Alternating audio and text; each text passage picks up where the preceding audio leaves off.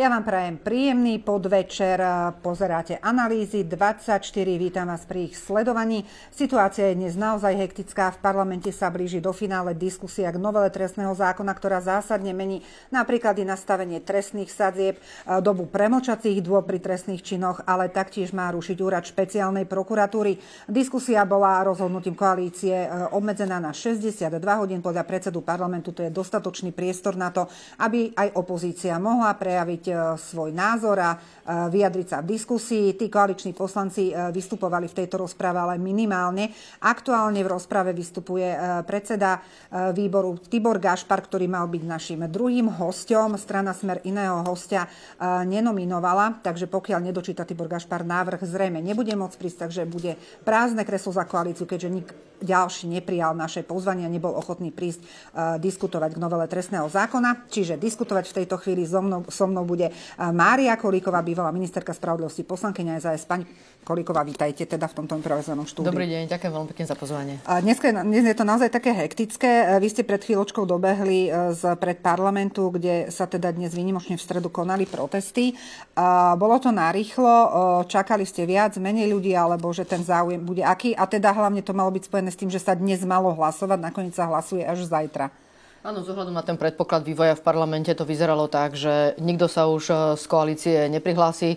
Nakoniec sa prihlásila až na záver. To znamená, že napríklad z nášho klubu už nemohol nikto zareagovať nejakým spôsobom ani ja. Takže napríklad aj na e, vystúpenie ministra spravodlivosti Borisa Suska som nemohla nejako, ani faktickou malou poznámkou nič, pretože ten čas, ktorý jednoducho mal náš klub, bol vyčerpaný ak by koalícia mala naozaj záujem o nejakú diskusiu, tak by predsa vystúpil v čase, kedy je zrejme, že uh, máme aj nejaký priestor na to zareagovať. Takže toto, čo sa tu deje, to je proste naozaj ako divadlo, ktoré nemá nič spoločné s demokratickým štátom. Koalícia ale tvrdí naopak, že zbytočne manipulujete verejnú mienku, že ľudí klamete, pretože nie ste schopní nič zmeniť a splniť mm-hmm. im sľub, že tento trestný zákon nebude schválený a že tá diskusia bola dostatočná. Jednoducho, že sa dlho diskutovalo o tom skrátenom legislatívnom konaní, čo sa dá povedať naozaj, že nebola krátka diskusia. A na druhej strane vy argumentujete často tým, že to nebola diskusia k meritu veci alebo teda k samotnému zákonu, s čím zase nesúhlasí ani SNS, ani Smer, mm-hmm. ani hlas sociálna demokracia. Čiže z vášho pohľadu, v čom tá diskusia bola teda nedostatočná, lebo bežný občan mm-hmm. by mohol mať pocit, že veď sa diskutovalo veľa, dlho. Už od Masaryka diskusia je základom demokracie. Ale diskusia znamená, že tu prebieha aj nejaký politický boj v tej diskusii medzi koalíciou a opozíciou. Ale toto neexistuje. Veď tu opozícia rozpráva do tmy. Tu sa opozícia rozpráva sama so sebou. A sama opozícia v tých, vlastne, v tých svojich vlastných príspevkoch upozorňuje na jednotlivé míny, ktoré v tom celom návrhu sú, lebo ono to je vlastne nový trestný zákon. A ten nový trestný zákon je ešte znovu menený rozsiahlým pozmenujúcim návrhom, s ktorým sme sa ale nedávno e, oboznámili od poslanca Gašpara. A teraz viem, že znovu v pléne ďalším pozmenujúcim návrhom sa mení ešte pozmenujúci návrh, ktorý mal predtým a ešte aj samotný návrh, ktorý celý má v skrátenom legislatívnom konaní. Toto celé je vidno, že proste je to robené naozaj od buka do buka, zjavne z, iba s jedným cieľom a účelom, aby tu bola ochrana uh, nejakých ľudí v krátkom čase, pretože nedáva ani logiku, že takáto rozsiahla úprava, ktorá vlastne je celým trestným zákonom, lebo ona ho naprieč prepisuje. A teraz dajme bokom, ako tie negatíva, čo všetko spôsobuje, ako sa to dotkne vlastne uh, vôbec všetkých ľudí na Slovensku, čo sa týka uh, ochrany majetku, ktorá je cez trestný zákon. Áno, áno, áno, to je, to je vlastne trestnoprávna ochrana majetku.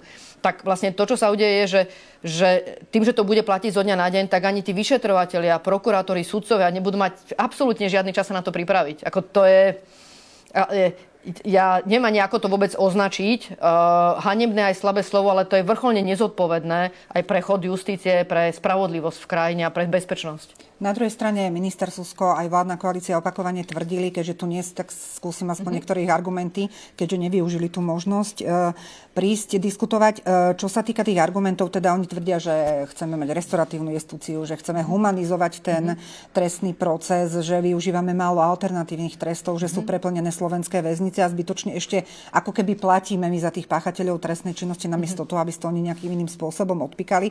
Toto nie sú veci, o ktorých sa dlhodobo diskutovalo vlastne na tej odbornej úrovni aj začiat z vášho ministrovania, pretože jeden z argumentov vládnej koalície bol aj o tom, že niektoré z tých zmien mali vychádzať z pripravovaných noviel, ktoré ste písali ešte vy, potom pani Dubovcova či pán Karas. No, ja by som povedala, že restoratívnu justíciu v tom návrhu zákona, ktorý som ešte ja pripravovala, potom pracoval na ňom ďalej minister Karas a aj ministerka Dubovcová ho predkladala v parlamente nakoniec, tak e, tam bola 40 ustanovení, ktorá sa týkala restoratívnej justície. Ja som tu nevidela e, v podstate ani jednu to, že uh, rozširujete domáce väzenie na 5 rokov, prepačte, ale to nie je žiadna restoratívna justícia. S tým nemá restoratívna justícia absolútne nič spoločné, pretože to znamená, že vlastne páchateľ je v zlatej klietke, predpokladá sa, že v luxusnej vile, inak vám to nejako nedáva zmysel. A takéto 5-ročné domáce väzenia, ja som ani nenašla vlastne zatiaľ krajinu v európskom priestore, kde by to bolo. To, to nemá nič spoločné s nejakou nápravou vzťahu medzi Uh, medzi poškodeným a páchateľom. Tam nie sú ustanovenia, ktoré by naozaj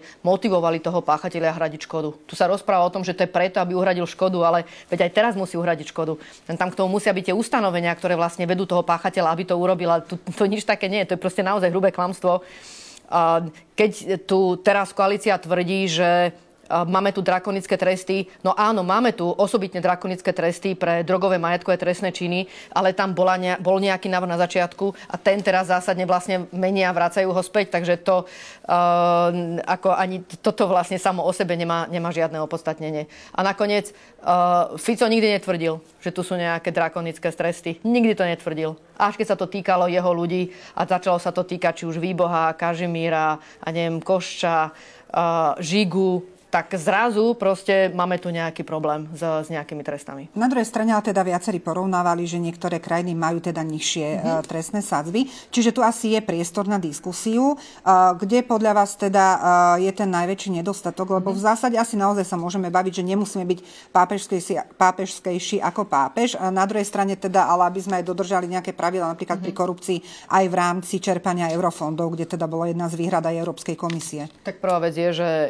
veď nám ide ide asi o to, že e, ten, ten boj proti korupcii je účinný. A keď už teda bavíme sa o boji proti korupciu, tak my tu máme účinnú inštitúciu, ktorá ukázala, že v tom boji proti korupcii naozaj úspešná je. A tam sa spreneveril poslaniu predsa Dušan Kováčik, jej, e, jej šéf, a ten je odsudený, ale tá inštitúcia sa nejak nespre, nesprenevedla. Práve naopak ukázala, že je schopná postihovať aj vysoké politické špičky. A teraz ju chce e, Robert Fico rušiť. Uh, jeho netrápilo, že Dušan Kovačík bol odsudený. Jeho, jeho trápi, že proste tá špeciálna prokuratúra aj naozaj takto spôsobila. A to, prečo je dôležitá tá inštitúcia, je, je, je okrem tej špecializácie a okrem toho, že je tam teraz tisíc vecí, takže je zrejme, že naozaj má čo robiť, uh, tak uh, a spomedzi nich je to samozrejme, že aj uh, smutná kauza uh, zavraždenia Jana Kuciaka a jeho snubenice Martiny Kušnírovej. Ale to, čo je osobitne významné pre úrad špeciálnej prokuratúry je, že on sídli v Pezinku.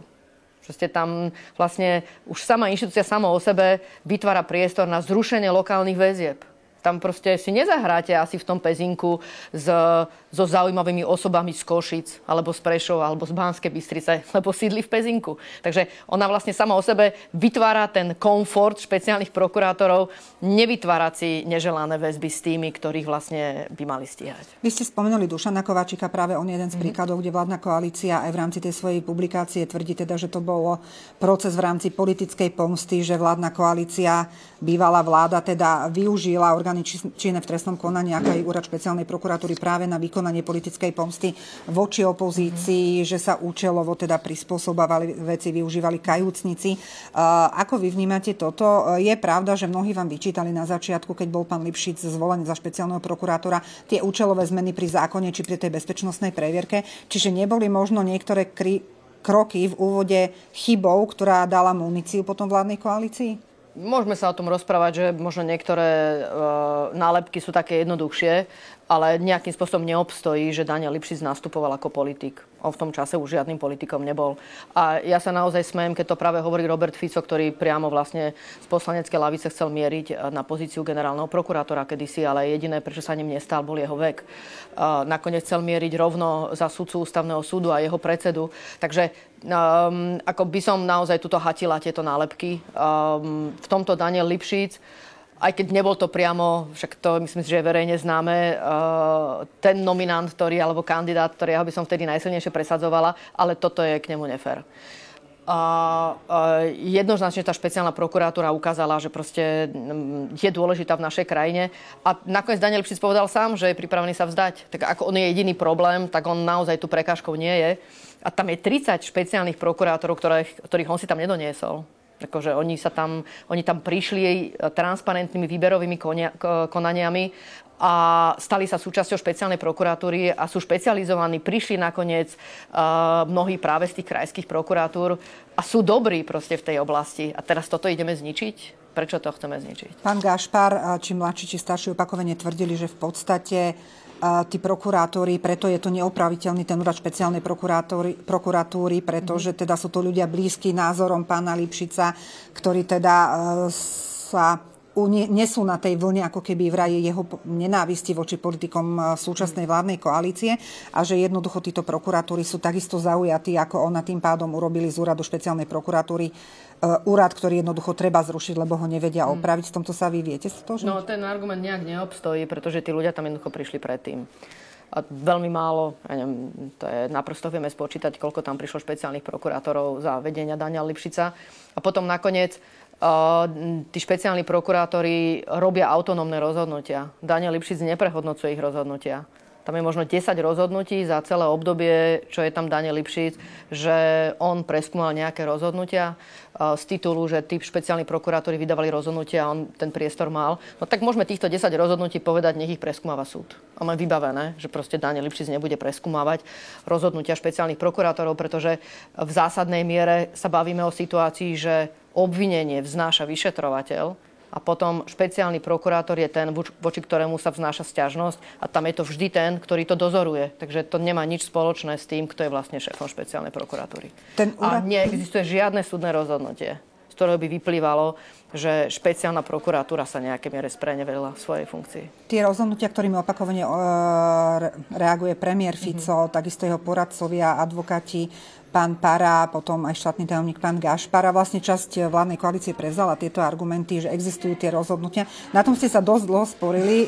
Nakoniec ale aj samotný pán Susko, keď vystúpil jedenkrát v diskusii, tak vlastne povedal, že on nikdy netvrdil, že ich bolo 30, ale že ich môže byť 5 alebo 6. Mm. Vy ste dokonca žiadali, aby vám predložili konkrétne tieto mm. rozhodnutia. Toto teda ste dostali Nie, do som nedostala. Spôsobom? Je pravdou, že 5 či 6 rozhodnutí je uvedených v samotnom návrhu potom na tejto novej trestnej politiky. Ja som si ich prešla, no tak bolo tam napríklad aj také rozhodnutie, ohľad, kde sa napadalo rozhodnutie k prehliadke priestorov, kde, um, kde vôbec nebolo problém ako s podstatou uh, aj tej prehliadky, ale bol tam skôr otázka, že či tam bola včasnosť toho úkonu, bolo tam ďalšie, ďalej bolo napadané ďalšie rozhodnutie, ktoré súviselo s, so súhlasom alebo respektíve nesúhlasom s, s tým, aby išiel notár do ústavu na výkon väzby, ale tiež nebol problém s tým, že daný súhlas nebol daný, ale že mal byť odôvodnený. A dokonca tam boli dve či tri rozhodnutia um, ústavného súdu, pri ktorých povedala generálna prokurátora, že takéto je štandardné konanie a zastala sa vlastne tej špeciálnej prokuratúry. To keď sa bavím o tých piatich alebo šiestich, ale žiadne iné sa vlastne ani tej špeciálnej prokuratúry a ich priamých rozhodnutí netýkajú. Potom je samozrejme množstvo súdnych rozhodnutí, ktoré sa týkajú väzby, ale to sa bavíme o rozhodnutí súdov. Takže keby sme sa pozerali, že ktorá inštitúcia najčastejšie uh, je tým porušovateľom, tak by sme asi prišli na súdy, možno policajný zbor, uh, a tak, tie ideme teraz zrušiť. A určite to nie je špeciálna prokuratúra. A ja teraz často odkazujem na dlhú debatu študentov, ktorú urobili tú 3,5 hodinovú, neviem, či ste mali ten čas. Ale no, v rámci tej debaty... Viacerí namietali, pardon, že tam teda boli aj viacerí politici a podobne, že to No ale, bola teda tam, ale boli tam dvaja zástancovia názoru, že špeciálna prokuratúra tu nie je potrebná, a to bol doktor Šamko a to, bol, to bola aj doktorka Kosova. Ale tí sami povedali, Že, e, že e, ten ich argument, prečo tu netreba špeciálnu prokuratúru, nejak nesúvisí s nejakými rozhodnutiami. Že ani, ani si nemyslia, že také rozhodnutia tu sú. Že dobre, mohlo dojsť k nejakému pochybeniu. To znamená, že, že naozaj a aj v rámci uh, tejto sudcovskej obce, aj tí, ktorí zdieľajú tento názor a myslia si, že netreba takúto špecializovanú inštitúciu, tak jednoznačne uh, sa prikláňajú k tomu, že proste ale to nie je pravda, že by to boli nejaké desiatky rozhodnutí. Čo súčasne vlastne uh, vyvracia to, že by tu boli dôvody na nejaké skrátené legislatívne konanie. Že proste ten dôvod, ktorý je v tom návrhu, je proste vymysel. Robert Žicov povedal vlastne na jednej tej tlačovej konferencii, že je to mocenské rozhodnutie. Uh-huh. Čiže takto to aj vnímate, že politické a mocenské rozhodnutie. Mocenské? A aj keď pripúšťal ústupky, uh-huh. jasne povedal, že e, zrušenie úradu špeciálnej prokuratúry nie je vec, ktorú sú ochotní ano. zastaviť a meniť. Ale ja neviem o tom, že by sme boli v autoritárskom režime, v ktorom um, autoritár sa rozhodne a to platí, tak ja zatiaľ aspoň to tak vnímam a chápem, že sme v parlamentnej demokracii, kde platí zákon a ústava a že sú tu nejaké pravidlá, na základe ktorých sa dospeje k rozhodnutiu aj parlamentnému. A tomu rozhodnutiu proste s ohľadom na to, či je to vládny návrh poslanecký návrh, tak tak predchádza nejaký proces a nejaká diskusia. A to je to, čo hovorím, že tu neexistuje. Jedna vec je, že tu vôbec nie, nie sú dôvody na skrátené legislatívne konanie, ale aj v tom parlamente vlastne, tam, kde by mala prebiehať tá diskusia, tak ona nie je. Že, veď hádam sa zhodneme na tom, že poslanci, keď na konci dňa hlasujú o danej veci, tak uh, uh, bez ohľadu na to, že je tu koaličná väčšina. Samozrejme, že tu je, veď sa o ňu opiera vláda, opiera o ňu svoju dôveru. Ale hádam tá koaličná väčšina, keď robí svoje rozhodnutie, tak vie, o čom hlasuje. To, čo ja teraz tvrdím, je, neexistuje, aby ona vedela, o čom hlasuje. Je to zrejme aj z tých kulárnych rozhovorov. A je to zrejme aj z toho, že ona sa nejakým spôsobom nezapája do ničoho. Nie je to do ničoho, ale že toho, vôbec. že nechcú vám pridávať čas, ktorý vy ste chceli obštruovať? Viete, ale ono, eh, tá, tá, tá demokracia je o tom, že, že diskusia je imanentnou súčasťou demokracie. To znamená, že tu musí existovať proste nejaká výmena medzi koalíciou a opozíciou. Tá koalícia musí dať priestor na tú diskusiu, ale priestor na diskusiu neznamená, že nech sa páči, porozprávajte sa. Hej, to máme v tom vtipe, že uh, ste tam dva a koľkati ste, rozprávajte sa. Tak ako uh, toto, toto nie je vtip demokracia. Ako v demokracii naozaj platí, že koalícia sa tu musí s opozíciou rozprávať. Jednak tu nemáme demokraciu. Tak potom neviem, na čo sme na, na tých námestiach boli v tom 89. Veď sme chceli sa rozprávať o veciach, ktoré sa nás kľúčovo týkajú a, a ktoré rozhodnutia ovplyvňujú naše životy. A táto právna úprava, ona kľúčovo naše životy ovplyvní. Pozrieme sa na to, akým spôsobom a to, čo ste teraz eh, naznačili, teda aj spôsob tej diskusie, mm-hmm. akým je vedený eh, parlamentný dialog alebo z vašho pohľadu skôr monológ. Eh, dáme si krátku prestávku, pozrieme sa na to v druhej časti. Vy nikam neodchádzajte, sledujete analýzy 24. My budeme dúfať, že Tibor Gašpar medzi tým dorozpráva svoj pozmeňovací návrh, ktorý bol zverejnený len pred malou chvíľkou a nestihli sme si ho poriadne preštudovať. Je ale pomerne rozsiahli, mm. tak budeme dúfať, že si nájde čas a príde obhájiť svoj názor pri zmenách v trestnom zákone.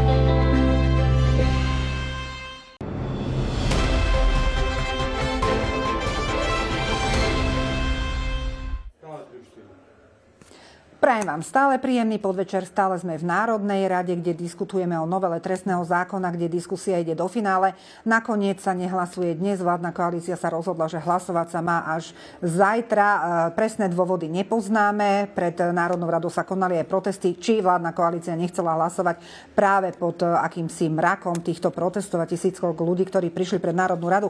Sme sa zatiaľ nedozvedeli. Isté ale je, že nik zo zástupcov koalície e, neprišiel obhajovať tieto zmeny. Tibor Gašpar, ktorý bol prisľúbený aktuálne rečný v Národnej rade a strana Smer tam neponúkla e, ďalšieho poslanca alebo ministra, ktorý by ich prišiel zastúpiť. Takže aktuálne diskutujeme s exministerkou spravodlivosti a poslankyňou s Máriou Kolikovou. Pani Koliková, pokračujeme. E, vy ste naznačili teda tú kritiku v rámci tej diskusie, ktorá sa tu dnes je v podstate od konca decembra, alebo už vtedy e, minister Susko predniesol skrátené legislatívne konanie, ale diskusia sa začala až toho 8. januára. Ako si pamätáme, vy teda hovoríte, že tá diskusia je akýmsi monologom opozície, že súčasťou demokracie má byť dialog a že e, je to správne, ak koalícia s opozíciou diskutuje, aj keď ju nepočúva úplne alebo nesúhlasí s ňou a neschváli jej návrhy. Aj to je súčasť podania na ústavný súd, čo sa týka stiažnosti, ktorú ste podali minulý týždeň, aktuálne už je priradená trojčlennému senátu. Vy sami ste hovorili na tej tlačovej konferencii, keď ste oznamovali túto stiažnosť, že je to bezprecedentná vec, pretože zákon stále nie je schválený, stále sa ňom v parlamente diskutuje a v podstate napádate spôsob diskusie a to, že vám bol dvakrát obmedzený čas na diskusiu, že jednoducho je to skrátené legislatívne konanie a ešte sa tá diskusia skracuje, aby sme teda povedali, vládna koalícia tvrdí, že je to všetko v súlade s rokovacím poriadkom, čo v zásade aj niektorí opoziční poslanci súhlasia, áno, že rokovací poriadok umožňuje takýmto spôsobom skracovať diskusiu v prípade, že to je v nejakom záujme a podľa tých paragrafov. Čiže akú šancu podľa vás má takéto podanie na ústavný súd, pretože i samotní ústavní právnici hovoria o naozaj bezprecedentnom mm-hmm. rozhodnutí, ak by také prišlo a naozaj bude veľmi záležať na tom, akým spôsobom sa ten Senát troch sudcov na to pozrie. Nehovoriac o tom, teda ešte to doplním, že v, podľa názoru viacerých odborníkov ak by rozhodlo plénum, čo je síce náročnejšie nájsť nejakú zhodu potom, bolo by to ako keby silnejšie rozhodnutie, ako ak je to rozhodnutie len jedného trojčlenného senátu, kde môže ano. mať iný senát ano. iný názor. Áno. Ja ešte skúsim vysvetliť. To, čo my sme podali ako poslanci, je na 49 poslancov, ktorí v podstate sme v krátkom čase už to chceli podať s ohľadom aj na urgentnosť celej situácie, ktoré sa týka tá, táto, taká, táto veľká zmena trestnej politiky, ktorá má vlastne platniť potom zo dňa na deň. Takže domnievam sa, že keby sme nechali väčší časový priestor, je možné, že by potom bolo podpísaný, e, podpísaných všetkých 71 e, opozičných poslancov, takže je tam 49 poslancov. A áno, patrí to Senátu trojčlennému preto, lebo my sa stiažujeme, že vlastne naše práva poslancov boli porušené. Naše práva ako zástupcov ľudí, ktorí tu nie sme za seba, ale sme tu za ľudí a ako ich máme zastupovať za ľudí, keď vlastne ten priestor, ktorý máme mať v demokracii, nemáme. Sťažujeme sa, že toto vlastne nie je ani slobodná súťaž politických síl, ktorá nekončí tým, že sú slobodné voľby. Ale ten, ten, ten, ten súboj politických síl má aj tu reálne prebiehať v parlamente. A on tu neprebieha. A teraz e, ešte v čom je to naozaj také zásadne iné, okrem toho všetkého, čo tu už bolo? Toto je naozaj vlastne nový trestný zákon nový trestný zákon. On, tie, ten 68-stránový e, text, ktorým prišiel minister Susko 6. decembra, prepisuje trestný zákon naprieč. Ešte aj plus so zmenami v trestnom procese. K tomu je ďalších 20 strán textu pozmeňovacieho návrhu to poslanca Gašpara. Pána Gašpara, nehovoriac o A ešte je ďalší 12 stránový, ktorý momentálne poslanec Gašpar číta.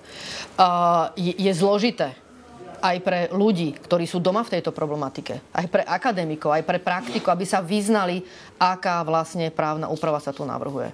A vôbec, ale vôbec tu nie je žiadny dôvod na takúto urgenciu. To sú naozaj vážne veci. Veď tu ide o to, aké trestné činy tu budeme mať, s akými trestnými sadzbami, aký priestor dáme vyšetrovateľom na to, aby objasňovali trestné činy, či to bude 20 rokov, alebo dokonca len 3, ako bol návrh. Teraz sa to niekde mení na 5, ale to sú obrovské skoky. To sú obrovské skoky, na to ne, neexistujú vôbec žiadne dôvody, prečo to sa to takto robí. Takže takéto vážne zmeny sa proste musia diať s vyšetrovateľmi, s prokurátormi, sudcami, ale aj s verejnosťou, široko aj odbornou. Aby sme mali dobrú právnu úpravu a mala by tu existovať nejaká spoločenská zhoda. A keď už teda sa rozhodla táto vláda, že si myslí, že obhají si to skrátené legislatívne konanie, no tak aspoň v parlamente by mala existovať nejaká reálna diskusia, ale ani to tu nie je. Takže toto je podľa môjho názoru taká hrubosť, ktorá tu jednoducho ešte nebola. A keď sme sa pozerali na tie aj prípady, ktoré boli, tak naozaj asi jediný prípad, ktorý mi príde s tou hrubosťou nápodobný je prípad poslanca Gaulidera. Ja viem, že to bolo o niečom inom. No, to bolo o strate mandátu. Áno, mandátu. o strate toho mandátu. Bolo to o tom slobodnom výkone vlastne toho mandátu. Ale my aj toto namietame, že vlastne toto už nie je ani slobodný mandát. Že ako ja sem nechodím preto, že si tu cvikám proste moju prítomnosť v parlamente, že sa zapíšem uh, na, uh, do prezenčnej listiny, ale ja sem chodím preto, že proste chcem prispievať k rozhodovaniu v mene tejto krajiny a to sa teraz naozaj nedá. Nejakým spôsobom. Pri tom skrátenom konaní sa asi nezhodnete s vládnou koalíciou. Oni naopak tvrdia teda, že tu ide o vážne ohrozenie aj uh, slobody a zdravia Viete, ľudí. Otázka je, že čoho? Otázka je čoho? Lebo pre tú špeciálnu prokuratúru tvrdia desiatky rozhodnutí. V podstate z toho sa mi priznal, že už aj tá celá koalícia upúšťa. Uh, už mi to ani nikde v tých, uh, veľmi v tých rozhovoroch nehovoria. A ako som povedala, aj tí zástanci, ktorí sú toho názoru, že tá špeciálna prokurátora možno nie až taká potrebná, tak tie desiatky rozhodnutí nejak e, vedia, že to sa nedá nejak ustať. Takže tie dôvody tu proste nie sú. A čo sa týka toho radikálneho zníženia trestných sadzieb, tak k tomu vlastne neexistuje nič.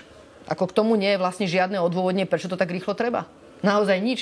Tam je, to je opreté len o jedno rozhodnutie z Európskeho súdneho dvora, v samotnom návrhu vlastne tejto novej trestnej politiky, ktoré sa týka ochrannej známky.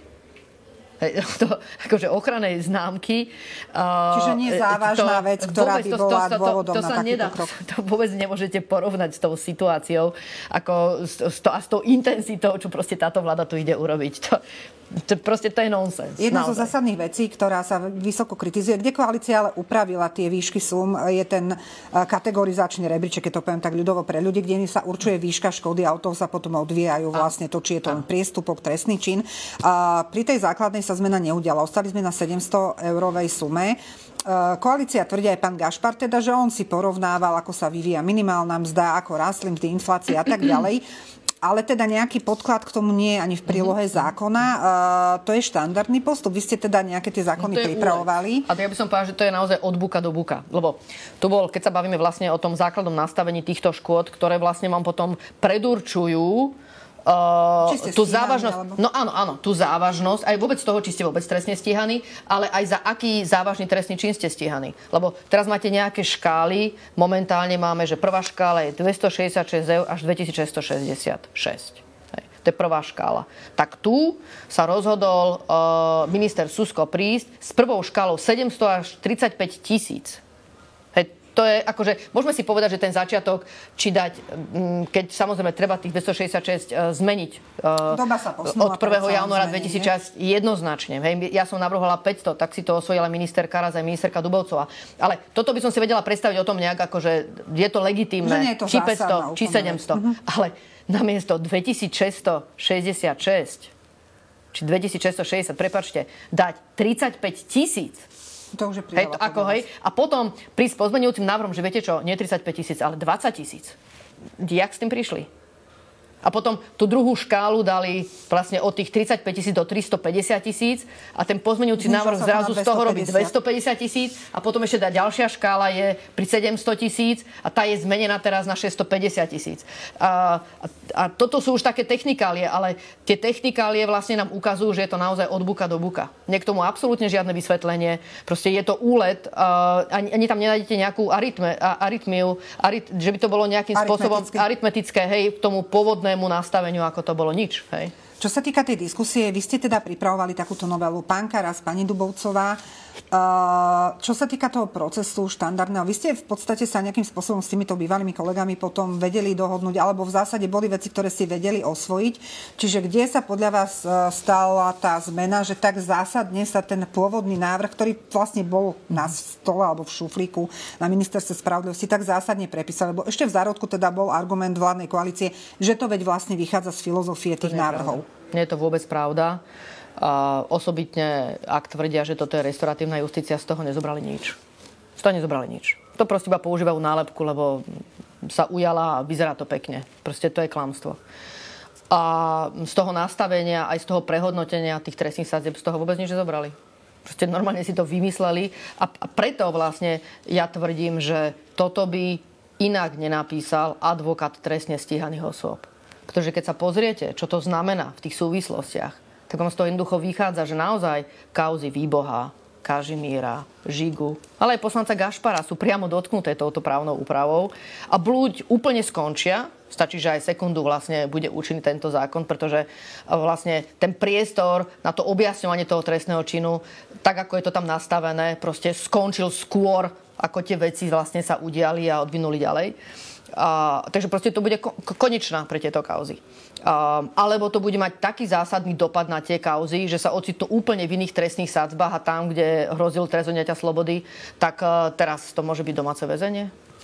peňažný Čiže... trest. Hej. S tým, no. že to domáce väzenie sa nám tu naťahuje na 5 rokov. Akože to je... To, nie je to, to, neviete, to, neviete, to neviete inak pochopiť naozaj, že to len je toto ten účel. Zásadná zmena, ktorú kritizujete, je premočacia doba? Ktorá sa teda má stať trojročnou. Mm. Vraj je príliš krátka a smiešná podľa vás.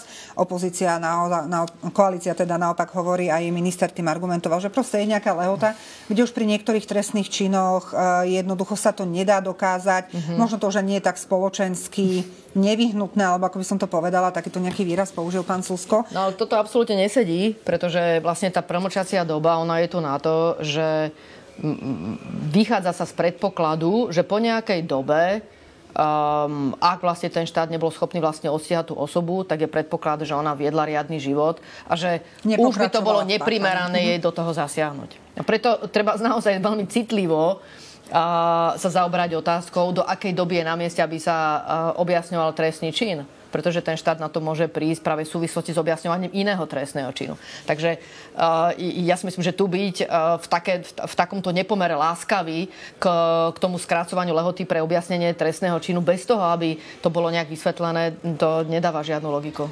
Naopak, na druhej strane sa zvýšila doba, za ktorú môže minister spravodlivosti podať mimoriadne mm. dovolanie a vlastne napadnúť aj dohody o vine a treste dokonca 3 roky spätne, čo viacerí kritizujú, že naozaj môže byť zásah do už ukončených aj konaní, ale ešte to bude vlastne v rámci tej lehoty, čiže to vy vidíte ako veľký Toto problém. vidím ako ďalší ale je to naozaj dôvod... možnosť tých obvinených, odsúdených, trestne stianých ľudí, aby mali nejakú šancu uh, na spravodlivosť. ja toto vidím ako ďalší dôvod úspechu na ústavnom súde, pretože natiahnuť uh, tú možnosť ministra spravodlivosti tri roky dozadu v neprospech uh, vlastne uh, obvinených osôb, stíhaných osôb, napadnúť takéto rozhodnutia, to, to, to proste nie je správne. Aj v rámci nejakej právnej istoty. A osobitne dať možnosť, aby ste napadali rozhodnutia, ktoré inak boli schválené súdom. Takže tu sa nebavíme o tom, že tie, aj tie dohody o vine a treste, že to si mal niekde v kabinete uh, dohodnúť uh, prokurátor s obhajcom. To proste nie je pravda. Oni musia byť vždy schválené súdom.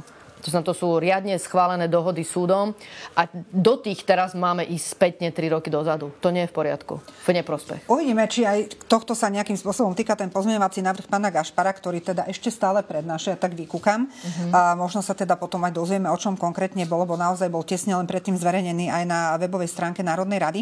Ešte som sa ale chcela dotknúť, lebo o chvíľočku ideme do záveru. Jednou z vecí, ktorá vyvolala veľkú vlnu nevole, bola zmena trestných sadzieb za drogy, alebo teda uh-huh. za za uh, drogové trestné delikty, kde teda koalícia išla trošičku liberalizovať tie tresty, ale potom aj po kritike vlastného koaličného partnera uh, sa znova tá sadzba zvýšila, čo by sa mohlo dotknúť uh, dosť zásadne niektorých uh, prípadov. My sme viackrát napríklad spracovávali prípad pána Šipoša, kde naozaj by mu hrozil drakonický trest v tomto prípade. Vy tam vidíte ešte šancu? Boli náznaky, že je ochota v tomto niečo ustúpiť? Nevidím to teraz, ohľadom aj na vyjadrenia Andreja Danka. A nevidím, že by tam teraz nastala nejaká zmena, ktorá by bola prospešná. A toto tiež vidím ako proste príliš rýchly krok aj zalepiť verejnosti oči, že my ideme konečne riešiť tie drogovo majetko, drogové majetkové trestné činy, kde sú drakonické sadzby, ale ukazuje sa, že vlastne na to nemá ani, ani odvahu, ani vôľu. Ale keby to bolo v riadnom legislatívnom konaní, no tak uh, ak bolo zrejme, že nejaká zhoda koalície tu je a bude to teda naozaj na prospech vecí, no tak vy môžete potom povedať ako zákondarca, že otvoríte aj staré veci, ak je to v prospech. Hej, to je vždy v poriadku, ak v prospech otvárate veci. Takže určite by sa dali prehodnotiť vlastne aj kauzy, ktoré sú rozhodnuté pri týchto drogových majetkových trestných činoch. Ďalšou veľkou vecou bola teda aj hrozba z Európskej komisie pri tých uh, korupcii pri čerpaní eurofondov. Tam sa teda koalícia snažila, alebo teda prejavila záujem nejakým spôsobom vyhovieť, plus sme tu mali výhrady generálneho prokurátora, ktoré ale nik okrem Petra Pellegriniho vraj nevidel. Vy ste žiadali teda, aby bola zverejnená aj táto komunikácia. Tam sme sa niekam posunuli. Máte pocit, že aspoň tie výhrady Európskej komisie zapracovala Viete, vládna toto je úplne šialenstvo. Toto je úplne šialenstvo, že my tu máme teraz vládu, ktorá tvrdí, že je suverénna a nedá si to teda od nikoho diktovať, tak ale so svojou odbornou verejnosťou uh, sa neradí a nediskutuje nejakým spôsobom. Nepýta sa uh, národných vyšetrovateľov, prokurátorov, sudcov, e, čo si myslia o tej právnej úprave. Ale teda Uh, a teraz ja myslím, ja to chápem, že v dobrom je tu nejaký diktát ako z, z Európskej komisie, ale teda sme ochotní sa rozprávať s Európskou komisiou a teda len s generálnym prokurátorom, to odkiaľ zobrala táto vláda, že teda len s generálnym prokurátorom. Ale prečo vynechala... vypočutý, pretože no, pri zásadnej jasné, ale ako keby si zobrala, že toto sú pripomienkujúce subjekty, ktoré ja berem do úvahy. Akože, tak je to skrátené legislatívne konanie, alebo máme tu nejaké výsostné subjekty, ktoré zrazu do toho môžu vstupovať. Akože to vám len ukazuje, že jednoducho tu, tu neexistujú dôvody pre uh, takéto rýchle konanie. Vôbec to netreba. Uh, robí sa to jednoznačne iba s účelom zjavnej ochrany proste ľudí, uh, ktorí, ktorým hrozí um, značný postih a chcú takto uniknúť pred spravodlivosťou. A je, a aj vidno, že to proste písali proste takíto advokáti. Oni sa aj priznali niektorí minimálne. No, uh, to autorstvo nie je zatiaľ jednoznačne, nebolo povedané. Zase je pravdou, že na tých tlačových besedách uh, pri premiérovi Ficovi, Kaliňákovi stojí pán, pán Littner, pán Para. Dokonca pán Para uh, chodí aj do parlamentu, obhajuje v mene ministerstva tieto návrhy, čo ja považujem za absurdné. Prepačte, aby advokát, ktorý... Uh, Obžalovaný ešte v tom tomto momente? No, aby takíto ľudia, ktorí sú sami stíhaní, uh, obhajujú stíhané osoby, aby prišli a obhajovali novú trestnú politiku štátu. To je absurdné. Hlasovať sa má zajtra. Uh, prezrieme si aj ešte ten pozmeňovací návrh, pretože naozaj nebola šanca, ktorý pán Gašpar prednáša. Uh, vy si viete predstaviť, že sa môže udieť niečo, že by tento zákon nebol zajtra schválený. Videli sme tu dvihnutý prst Andreja Danka pri tom prvom čítaní a prešlo im to tesne o jeden hlas vlastne. Áno, ešte môže byť veľa dôvodov, prečo nemusí byť hneď zajtra odhlasované. Napríklad? Máte nejaké informácie? Viem, že po chodbách sa zvykne šíriť všeličo. Ja myslím, že zajtra budete vidieť priebeh a všetko sa dozviete. Vy očakávate aký výsledok? Alebo teda vieme, aký môže byť postup? Ak by to bolo schválené, je veľký predpoklad, že sa novela Momentálne bude predpokladám, že zajtra sa možno vôbec hlasovať nebude. Čiže až na budúci týždeň? Tak je zajtra pojatok, tak je to možné. Neprezradíte asi viac. Nie. tak sa necháme prekvapiť. Nie. Ale, ale uh, divákov by som rada upozornila, že nech sledujú, koľko poslancov, ak dojde k hlasovaniu, zahlasuje za tento návrh. Pretože o predchádzajúcich vlastne hlasovaniach ktoré umožnili, aby sa tu teraz o tomto návrhu rokovalo v druhom čítaní, tak hlasovalo 77 poslancov. Bolo to tesné. To znamená, si to zajtra. ak by nehlasoval e, v konflikte záujmov sám poslanec Gašpar obžalovaný, obvinený Žiga, nemali by dosť poslancov. Ďakujem veľmi pekne, pani Koliková, že ste si našli čas. Mrzí nás, že pán Gašpar ani nikto zo strany to mrzí, lebo nenašli je čas. Ďakujeme vám za pozornosť. Vidíme sa opäť pri analýzach 24. Pekný večer aj vám, aj vám, milí Pekný diváci. večer, ďakujem pekne.